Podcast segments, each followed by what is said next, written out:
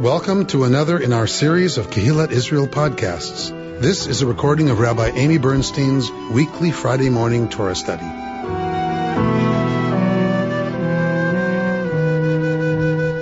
We've been engaging with the words of Deuteronomy. We've been engaging with the words of Doctor Micha Goodman, um, writing about Deuteronomy and how he understands the agenda of the Deuteronomist, who in his mind is Moses.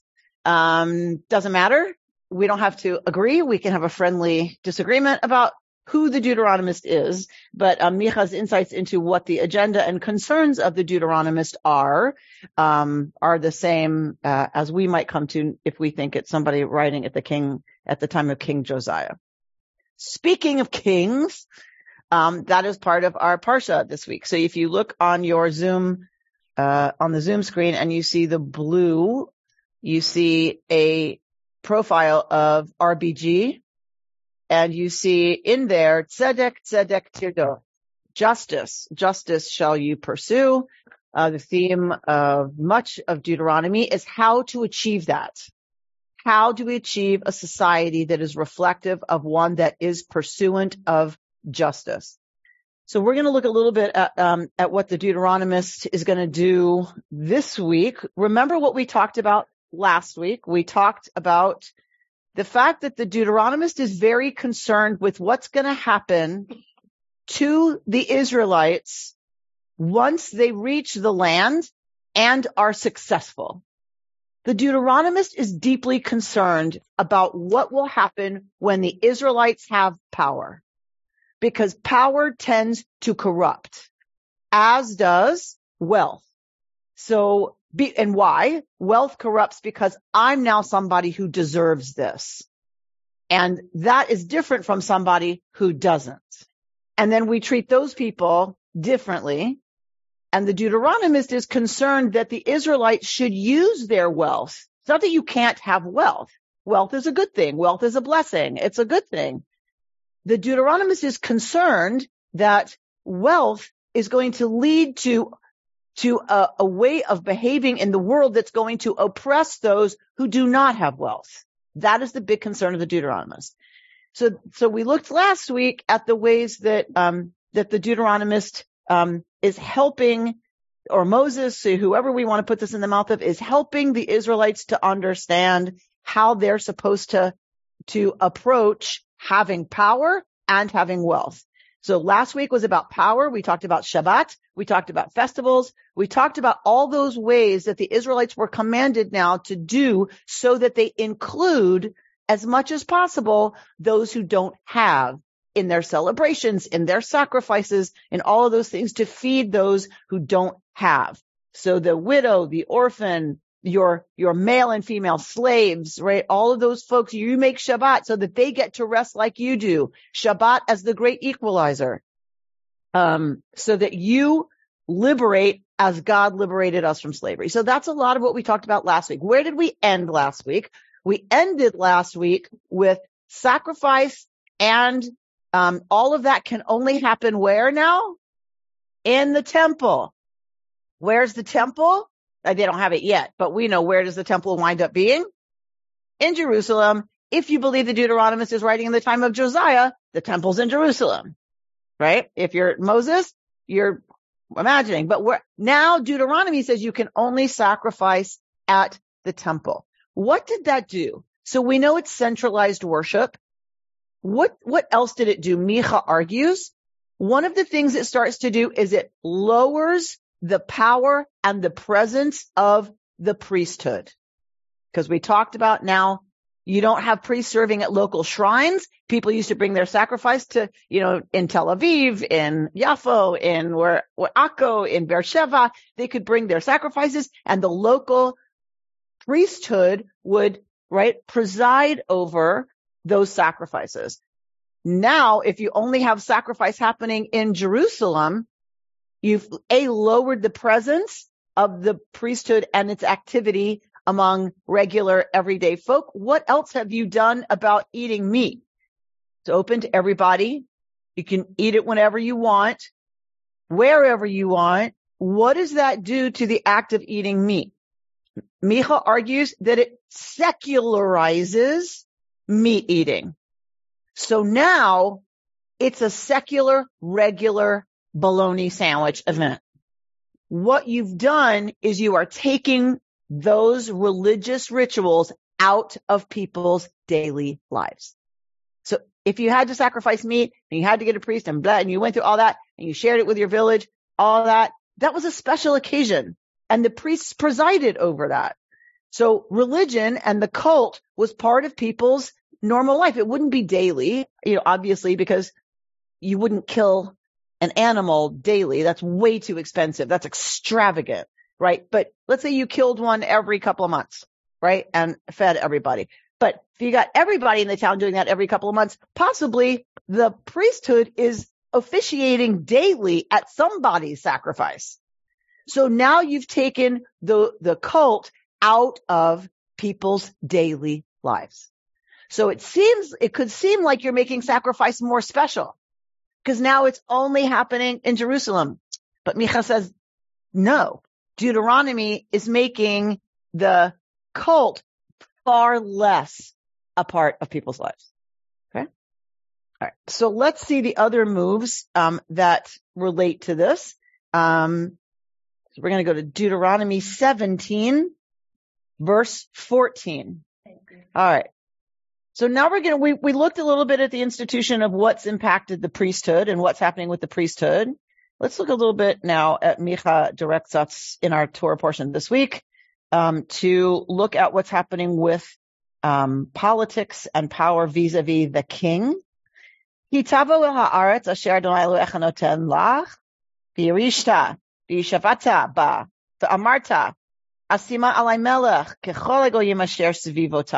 So when you get to the land that God is giving you as an inheritance, v'yeshavta, and you settle it, you settle in it, and you say, so first of all, you have to get there, then you have to settle it. These are the conditions that have to be met. You have to get there, and you have to settle it.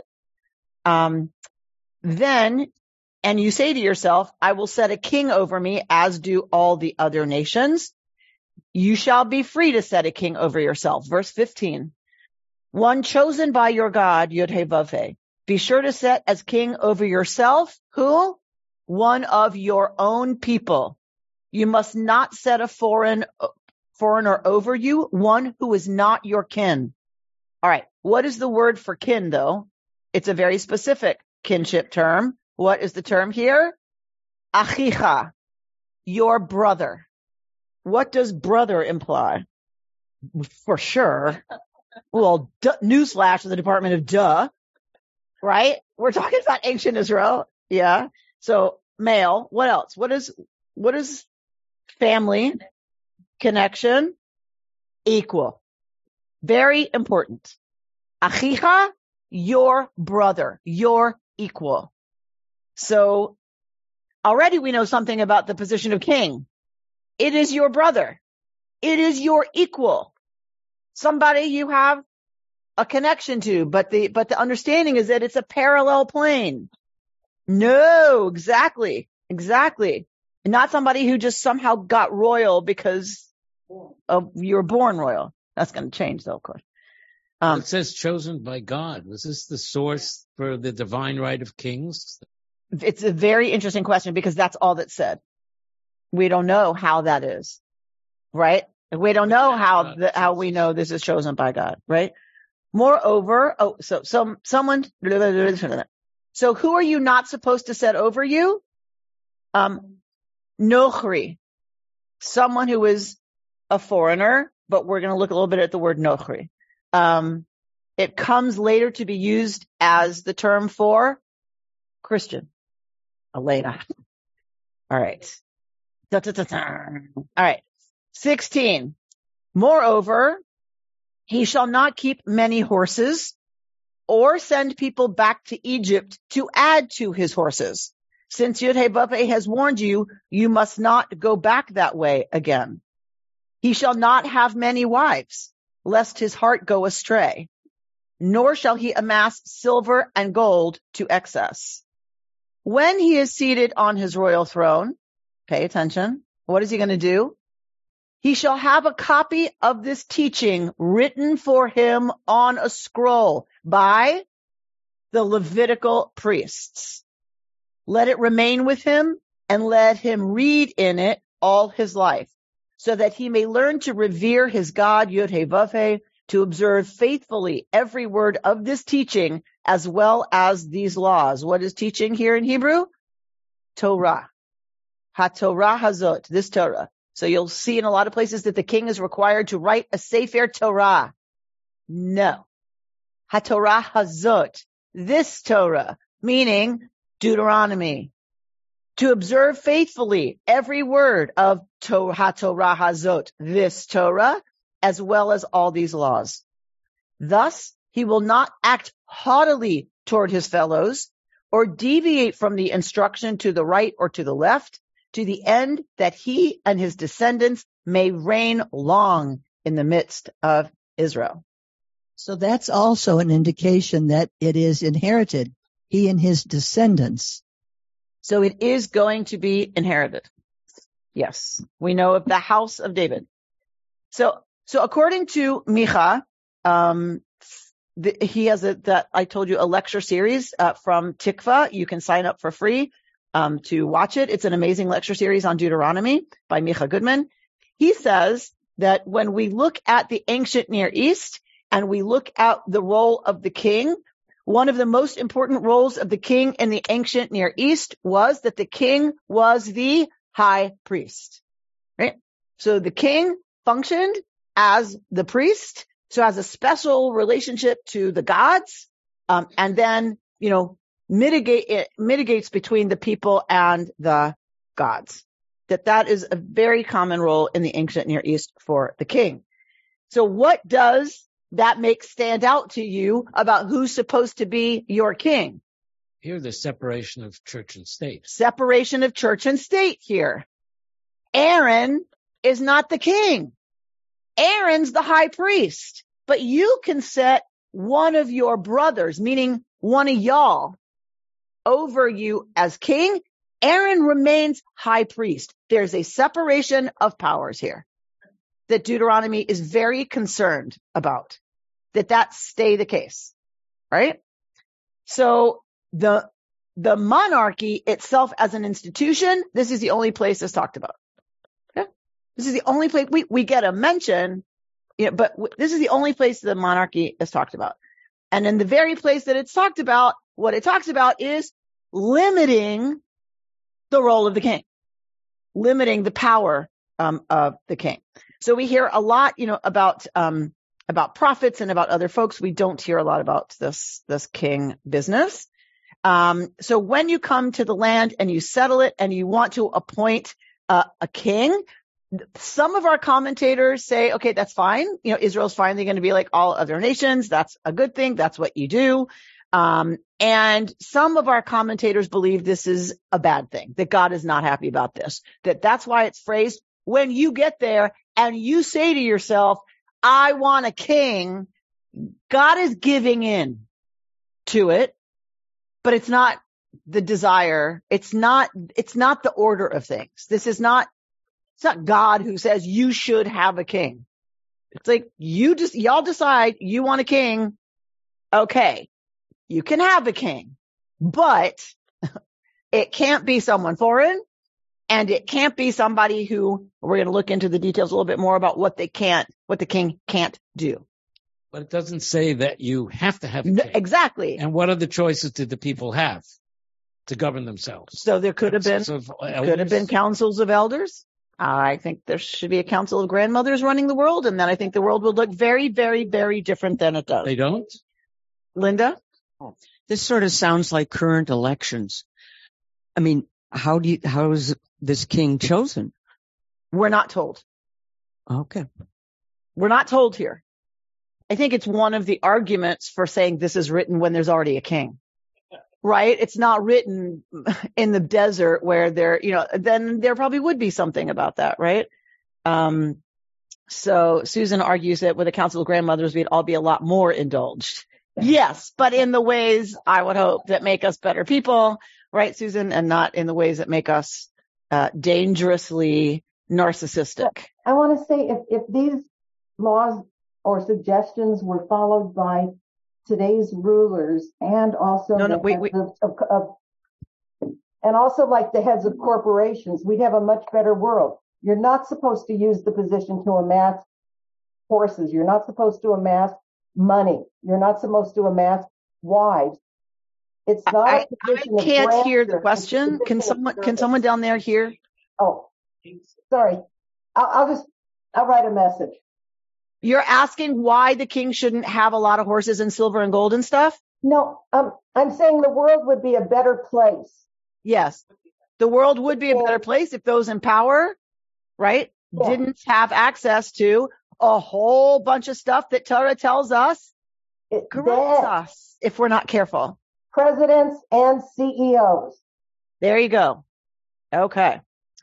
Yes. God seems to have changed. Before this, he said, go in and kill all the people in the land. Yeah. And now God is saying, be nice to people. No. Where, where's the contradiction, that George? They kill, they kill the entire... Paganites! Get rid of all those pagans! Not, you're not supposed to be nice to everybody. Of course, we take in people all the time. Strangers, we welcome to our... Who live with the Israelites, among the Israelites, and observe Israelite cult traditions. Yeah. What, what do you see here that's about the Jebusites and the other folks that are supposed to get gone? No, but the, the inconsistency of, of killing a group and, and not just having them work for you as slaves like other people. It's... And this says, be very nice to people. Okay. So, okay. I don't want to go off on too big a tangent. Okay. But George, George, George, look at our society. Don't we say we should be nice to people? Shouldn't there be justice? All men are created equal. Tell that to a young black man being stopped by a cop. There is nothing about human nature that says we treat everybody the same. We should. But don't we say lock up criminals? Don't we say kill people who commit treason? Don't we say like there's there's lots of there's lots of mitigating factors about who we treat how?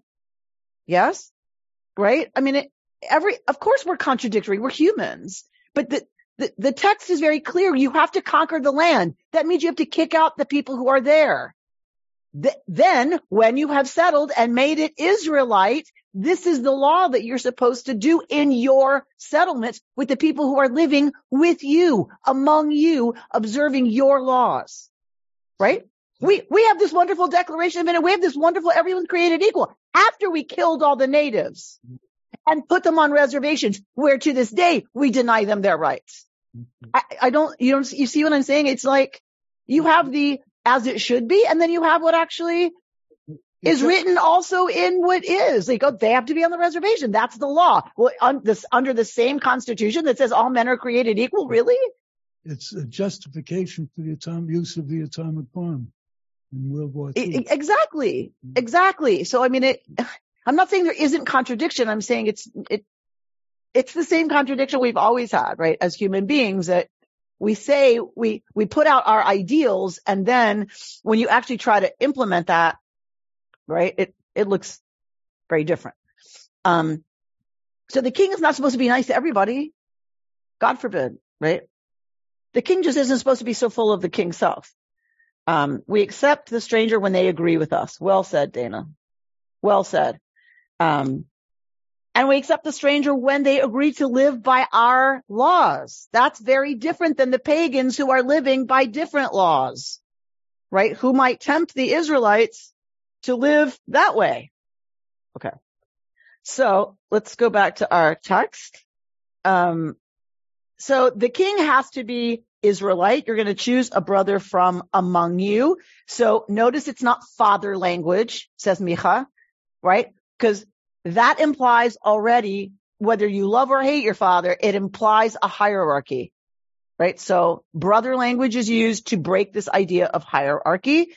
Um, And it, that's a metaphor that, that really, he says, reflects the political philosophy of Deuteronomy. You can't have a lot of wives as the king, a lot of horses, or a lot of gold and silver. So why don't you want to have too many wives? so that it doesn't lead you astray. Okay, really, what does it prevent you from doing as the king? Well, yeah, you well, well, you can procreate. Like, that doesn't seem to be the challenge. Israelite men can have more than one wife. So, you know, it seems, um, according to Micha anyway, that you don't want too many wives because you don't want the king through his family to have too many political alliances, because that could lead to the king having too much power, right? If y'all don't agree with me and don't agree to do what I say, I'm going to get my brother-in-law, who's part of the Egyptian royal family, to have a little chat with Pharaoh, right? So the king, if he, the king has too many alliances through marriage, can become too powerful. You can't have too many horses. Why is Torah concerned about how many horses a king has? Exactly right. The king cannot amass an army that is so big that it threatens the people. And the king has to live under the law, which the king has there. Right. So we're going to get there. It says exactly right. We're going to get there. It's legal. We're going to get there. So no, can't have a lot of horses, um, because we don't want too big a military that the king controls. And gold and silver. Why, why is Torah concerned that the king shouldn't have too much gold and silver?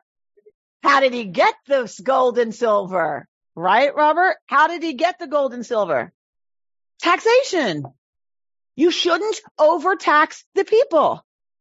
The king shouldn't overtax the people and stress the people out to pay for the king's luxuries.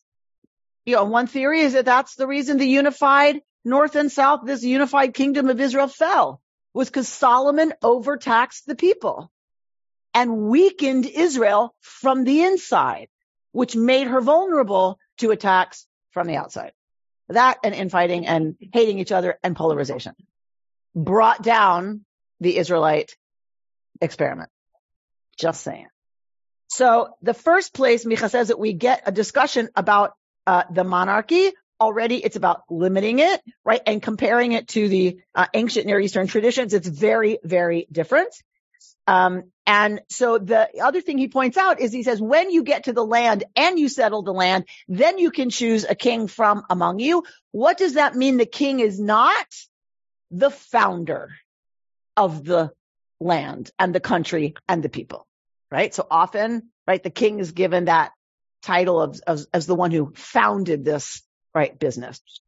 You have to wait till after you get there, after you're settled, after everything's set up. The king comes from among y'all who got here together. All right. So important, like we said, that the king is not from the tribe of Levi, is not a priest, separating like political power, religion from Uh, this arm of the government.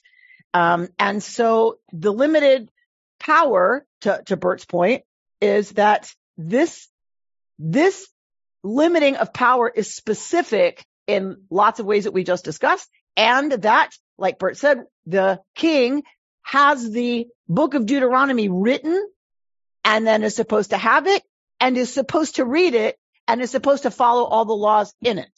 This is the basis for liberal democracy. The king is subject not to a direct relationship with the divine, not to the magic of the cult. The king is subject to what? The law. What about um, their children inheriting the throne? They do. But that begins the bad s- cycle, doesn't it? It could. Depends on who the kid is.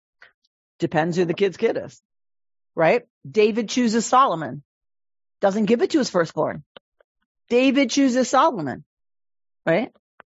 Because he prefers Batsheva.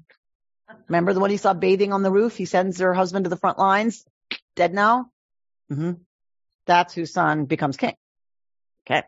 So I shouldn't have too many wives as the king. The king in our text is not described as building monuments, winning wars, beating up, right? Is not, is not described as building an empire. Our king, says Micha Goodman, how is our king described? Is someone who reads a book every day. All the days of his life, he's supposed to be reading HaTorah Hazot, Deuteronomy. He's a yeshiva bucher. That's who the Israelites have as a king. They have a yeshiva bucher. Right?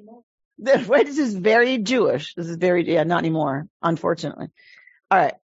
So, um, then he, he brings us to Deuteronomy nineteen and twenty. What was that again? Deuteronomy nineteen and twenty. He's reading the book every day of his life, so he will not act haughtily towards his fellows or deviate from this Torah, that he and his descendants may reign long in the midst of Israel, so that he will learn to be in awe of God and not to become proud and think he's above everybody else. The king is always exposed to those who obey his orders and revere him. Therefore, what could that do to someone? Right. Become an right. egomaniac. He, exactly. Becomes an egomaniac. A narcissist. A even. narcissist. Could even. you imagine? Possi- could you imagine? Possible. That it could, right? So, um, so reading Deuteronomy, Micha argues, all the, all the time, every day, reading Deuteronomy keeps reminding the king, you are Achechem, their brother, and you are beholden to this law, which includes all the stuff we've talked about, protecting the weak, the widowed, the orphan, the hungry, the Levites who have no land anymore, or never had any land, but now are kind of unemployed, right? So, um, that is, that is part of the purpose, says Micha, is to keep the king, who always has people saying, yes, your highness, yes, your highness, yes, your highness, from getting too, right, full of himself by remembering every day that he is subject to this book. He is subject to this instruction. He's subject to this law. So Micha argues that often the boldest statement made by a text is in what it does not say. And he says, Um, what does this not say about the court and the prophet? It says we're supposed to obey them. You have to listen to the words of the prophet, and you have to listen to the rulings of the judge in the court system set up here in Deuteronomy. What, what does it not say about the king? That you have to obey the king.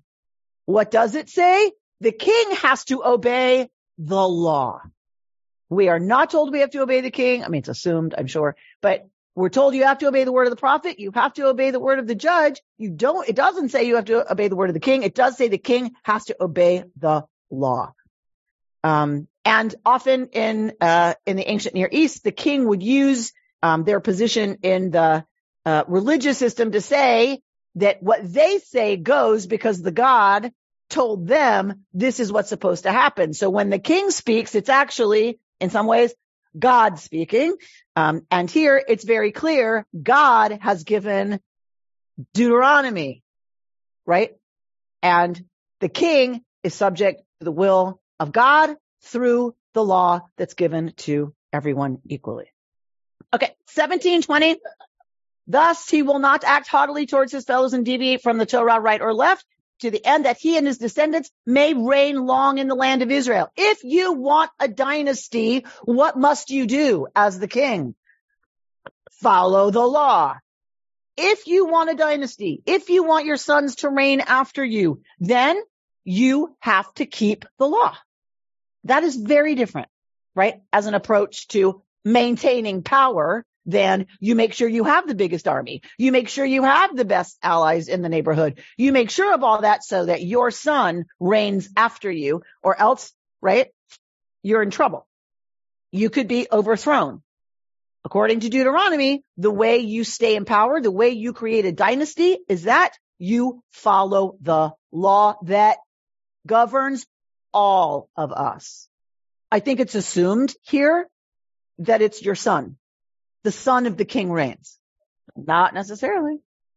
And we have lots of stories. I know Judith keeps wanting us to get there. We have lots of stories about children who rebel against their father, the king.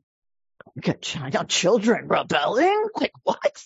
What? Um, so we have lots of those stories where the, ch- the, the son rises up and revolts against the father, who's the king.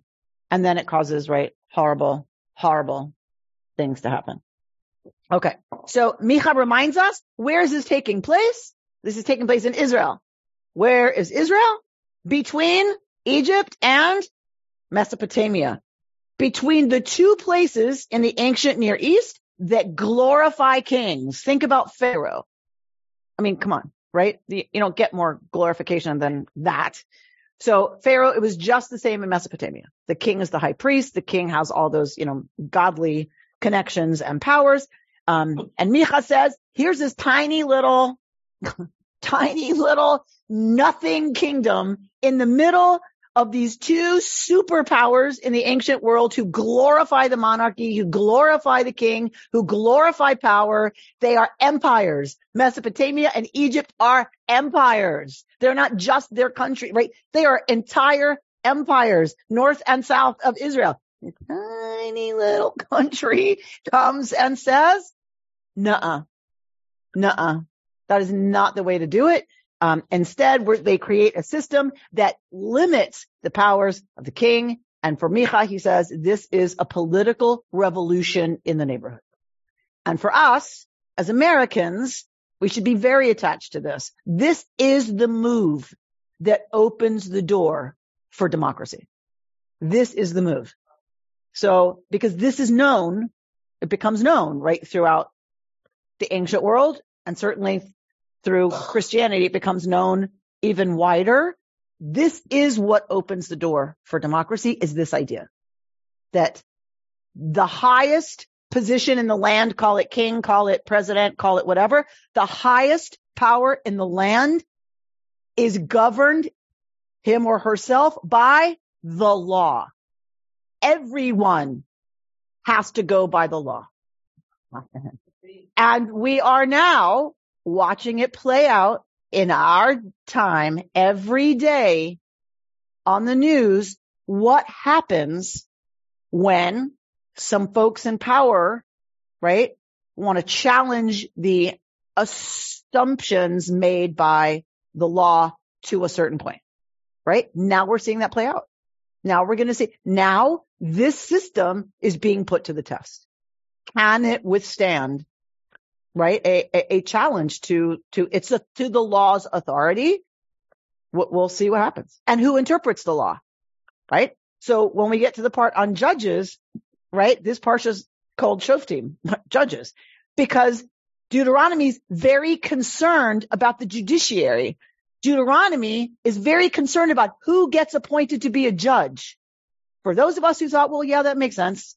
Now, now, I don't know about y'all, I read all of that very differently about the qualifications for a judge. The reason it's so important is because when this is under the most stress possible, who are the ones who are going to protect the, the, you know, the kind of the, not, not just the approach, what am I trying to say? Who are the ones that are going to approach kind of the point, the goal of the law? Your judges, your judges, because it's going to be challenged through the court system. It's that old that judges had to be people you could trust, would think of the good of the people and the good of how to apply the law to the situation at hand. That has always been the case for us. We are seeing, you know, the incredible importance of, of having people in the role of judge who we feel are going to truly, for the good of the country, apply the law and the rulings that are going to come. Yes. I was just thinking about how many of us are thinking about this, like the epitome. We are living it today. And then I think, so it, every Shabbat, are we living every situation that we, you know, read about in the Torah? Or is this like amazing that we are in a state where, I mean, a state of mind that this is really being faced directly by every member, not only of our country, the entire world, who is above the law? Yes. And so- it's amazing today how appropriate. Did you just choose this for today? This is like amazing. Just saying. Like I, a, a couple of years ago, I was teaching, and like every week it was just like, whoa. And I was like, I didn't write this, people. It's like right here. Open your book. I didn't write this. Um, but y'all know Trisha's mom? Okay. Yeah. Our beloved Trisha. Um, so, um, so thank you. Thank you for Trisha. Um, yeah. So it's, There, there are times where we read Torah and it's like lovely on so many levels to have it apply to us today. There's times we read Torah and go, uh, right? Like, thank thank God we have an understanding and, and something that's been given to us so for so long, an institution of the judiciary that has a check on the power of the executive branch, right, which has a balance, in this case, with the priesthood and the prophet, the role of the prophet. Wait, hang on, Judah's got the mic. The awe of the Torah is that it does fit every time. Every week, something makes us think, oh, my goodness, I just had this situation. You know, when you look at exactly what's happening at this time in Israel, who are the judges? Who are the judges that are going to be appointed to be the judges? Is what the legislation that passed going to pass muster with the Supreme Court? This is real. Mm-hmm. Forget about what's happening here. Yeah. This yep. there, it's much closer. The reason. Well, I'm not sure. It's. I mean, yeah, they're they're equally. They're equally charged in different ways. Different aspects of the judiciary are are equally charged. So there, the argument and the protests are directly related to a reform of the judiciary. But there's a lot underneath that that is sparking tens of thousands of people being in the streets for this many weeks in a row. So it's not – I just sent out a video. It's on my Facebook page. I'm surprised I have like two hits. I'm like – what happened? So there's this amazing video that went viral in Israel about what the tensions are between the two sides that has nothing to do with the judiciary. It has nothing to do with judicial reform. It has a lot to do with seventy-five years of history, right? So look at it on my Facebook page. It's on my my K I Facebook page as well. Um, it's an incredible video. I had to watch it like seven times to catch like all the references, you know, because it's subtitled, but it's like, wait, what, what, what, what? It goes really fast because it's, it's like, um, hip hop. So part of it is on, is on the judicial reform because it's about how much power the judiciary has in relationship to the executive branch and in Israel, the legislative branch. Because let's be clear, in Israel, there is no constitution. Dana asked earlier, well, are, are, modern and political leaders in Israel subject to follow the laws of Deuteronomy? Well, no. They are required to follow the laws of Israel. So who decides what the laws of the land of Israel are? Who votes on what the law is in Israel? They don't have a constitution. So, ironically, so who votes on what the law is in Israel? The Knesset. The Knesset is parliament. The Knesset, the members of Knesset are elected by the people. Follow me? Who, who is the prime minister related to? The people in Knesset. The head of the major party in Knesset is the prime minister. Therefore, there is no separation between the legislative and the executive branch. What is the only check on the unified executive legislative branch? What's the only check on that? The judiciary. So the argument is you're giving ultimate control and power to people who were not elected by the people. That's the tension. Some people want more ability to influence the government. We are the people. We should elect the ultimate authority. They shouldn't be appointed. So that means who should have the ultimate authority? The Knesset and the prime minister, because they are elected. Other folks are arguing we want protection from the government. Some are arguing we want the power through the government. We, the people, want power through government. That means limit the power of the judiciary. Other half of Israel is saying we want protection from the government for minorities, L G B T Q I A people, Palestinians, Arabs, right? So we want protection from the government.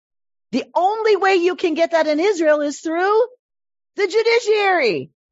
That's the conflict right now.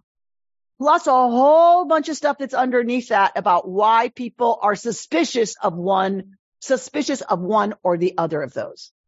Right? Okay. So that is what's happening. So th- just like here, this idea is under a lot of stress. And how it's going to get figured out is now a real question that is really frightening, right, to a lot of us and in Israel as well. It is remarkable that the protests have been peaceful because they are passionate and there's a lot of pain and there's a lot of anger in the streets right now. They are waving Israeli flags. That was a conscious choice, to wave Isra- huge Israeli flags to protest. And every march begins with the singing of Hatikvah. They make Havdalah and then they sing Hatikvah and then they have speakers and, you know, whatever. And it is a peaceful protest of tens of thousands every week. And it was an incredible thing to be a part of. And, and all I could think to myself was, why aren't we in the streets? Where's, where's the protest against Roe v. Wade being overturned, abortion access being denied women in this country? Where, where, where's the pushback, right? Okay, so, uh, okay, y'all cannot begin to understand what it is to be in the street with tens of thousands of people waving the flag of your country saying we will not stand for this. You can't compare it.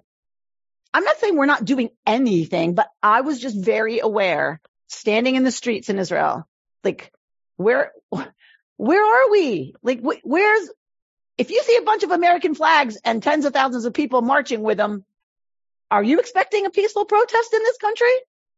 No, because it's been right, co-opted, right, by a certain like element of the population, right, by a, an aggressive nationalist, militaristic, right, and and that was the real that was the power of standing with an Israeli flag, because these people are saying we are deeply patriotic, we love this country, and because we love this country, we're not going home.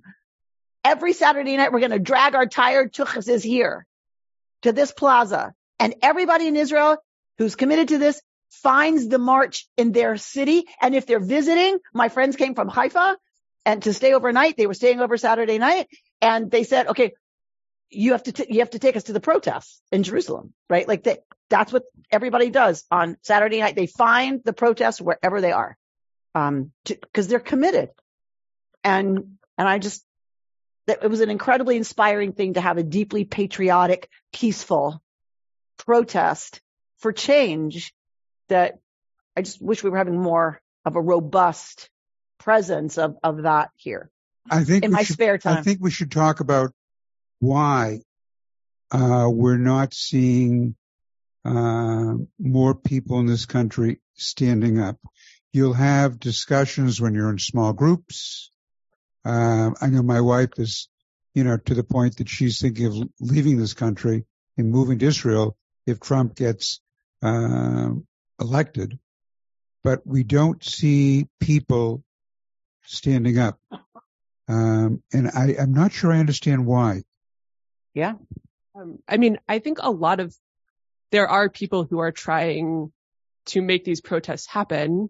And when the thing that you get on the other side is police with assault rifles, those movements can't grow because they're immediately going to get killed. Like, but like real fear of the other side. Like the danger is very real. Are, are you saying the real fears of the police with rifles? Yes. Having been bottlenecks in yeah, I was the fear of the police is very real. Leah's saying. Um, Susan Cohen, did you want to say something? Just that I was in Century City protesting as a young lady when we were attacked by the police and beaten and tear gassed. And so it has happened here. Yeah. So even Susan is saying she was protesting in Century City and um, the protesters were attacked by the police. Um, yeah. I, for, for me, I also think, I also think that there's a real fear of the other side driving a truck through approach. I mean, I think there's a real fear of violence from the other side that prevents, and, and the fact that guns are so prevalent in this country is a real issue. You know, we often think of that as an aside, but there are so many guns. You can't get a gun in Israel unless you're on active military duty It is very difficult to get a gun in Israel. And everyone in Israel is trained to use a gun. Everybody's respectful of what a gun does. And someone made the point that everyone in Israel has served in the army. So everyone in Israel has served under a, a under a command structure, and knows self-discipline and self-control, has been taught that in a way that that we haven't. I think I'm very redundant, but I just wanted to say, look at January sixth. Yeah. And that's what we're afraid of. Yeah. Because it's not just the police. It is an entire body of people that feel that they have the right to kill anyone they disagree with. So the innocent ones that stand up for democracy in in the Talmudic way, in the Torah way, are are very vulnerable to irrational thought. And A K As for what, eighteen-year-olds or sixteen-year-olds, really? thirteen-year-olds? Yep. So it's, I mean, it's a, it's a very scary, different cultural reality that we're living in. It's a very different cultural context that we're living in that, that makes a lot of this different. Nick, do you want to say something? Yeah, I think yes to everything that everybody else has said. I also think that the United States is in a different position in a lot of ways than other countries because we are, one, geographically massive, um, and are decentralized in a lot of ways. Like our, our, uh, a lot of times when you do see large protest movements happening, there's a reason they're concentrated in cities and are usually on a city or like a countywide basis. We're just so separated from each other geographically and also terms, and that makes it difficult to, you know, organize and coordinate. Yep. And yep. We go back to um, Chicago, uh, the Democratic National Convention. You saw people in the streets. Um, I'm just not sure we'll have marches for uh, minorities, uh, but as Jews, at least, we don't stand up for ourselves. The thing that bothers me is, as Jews, we stand up for others. We don't stand up for ourselves. Nor do we stand up as much for things that we supposedly believe in. We talk. We don't do. Well, I'm curious what that would look like. I stand up for myself by teaching every single day here. That's how I fight anti-Semitism. I teach Torah. Okay. So, I mean, you know, it's like, it's like, what does that look like, standing up for ourselves? Like, I'm not, I'm not sure what that means other than living a positive Jewish life openly and proudly. Well, to me, at least, standing up, uh, I have this constant argument at home. Um, if you really are that anti-Trump, um, then go out and raise money. Work for a candidate. Do something. Um, it is not doing something, being just being angry. Right. So, but you said standing up for ourselves as Jews. What, what well, does I mean, that I, look like? I don't see Jews as much uh, standing up. St- tremendous. We do tremendous things standing up for other minorities. We do not defend uh, Jewish people. We do not stand up for anti-Semitism in this country. So what does that look like, Jim? That's what, that's my question. When they say to me, Rabbi, what are we doing about anti-Semitism, the rise of anti-Semitism? What am I supposed to do about the rise of anti-Semitism? I teach Torah. I live my life well, as I mean, a proud, out loud Jew. That's how I. But most don't. Most don't. Most, most high being Jewish. I, I don't know. Well, my observation. Well, my Jews. Don't. So, I mean, I don't know what no, that you're, no, no, I don't, means. Your minority of Jews don't. The majority of Jews are quiet when they'll hear something negative. I, I mean, um, all right. So we need to be louder. Huh? Hard to, Jews, be louder. So, um, all right. So, huh? Yes, we're at time. Um, can we ad- imagine a democracy, says Rabbi Art Green, where the first thing I'll do when I get into office will be copying out the Constitution in longhand, a document that will then remain on the president's desk throughout her term? It might be a bit humbling to some of the people who have held that office. A favorite Hasidic reading of this sees the king here as the Rebbe. In order to be a true Rebbe for others, you need to have the teaching, the Torah, as it says in our Parsha, within you at all times, and be able to read it all the days of, uh, and be able to read all the days of your life in it. This means not only that you read it each day, but that you must be able to use Torah as a way of understanding everything that happens in your life. You must find each day of your life in Torah. The training of Rebbes thus parallels that of psychoanalysts. It is having undergone your own analysis that qualifies you to work with others. Only when you can find all the days of your life within Torah are you truly ready to say Torah to others. You've been listening to Rabbi Amy Bernstein's Friday Morning Torah Study from Kehillat Israel in Pacific Palisades, California. For more information, go to our website, w w w dot our k i dot org.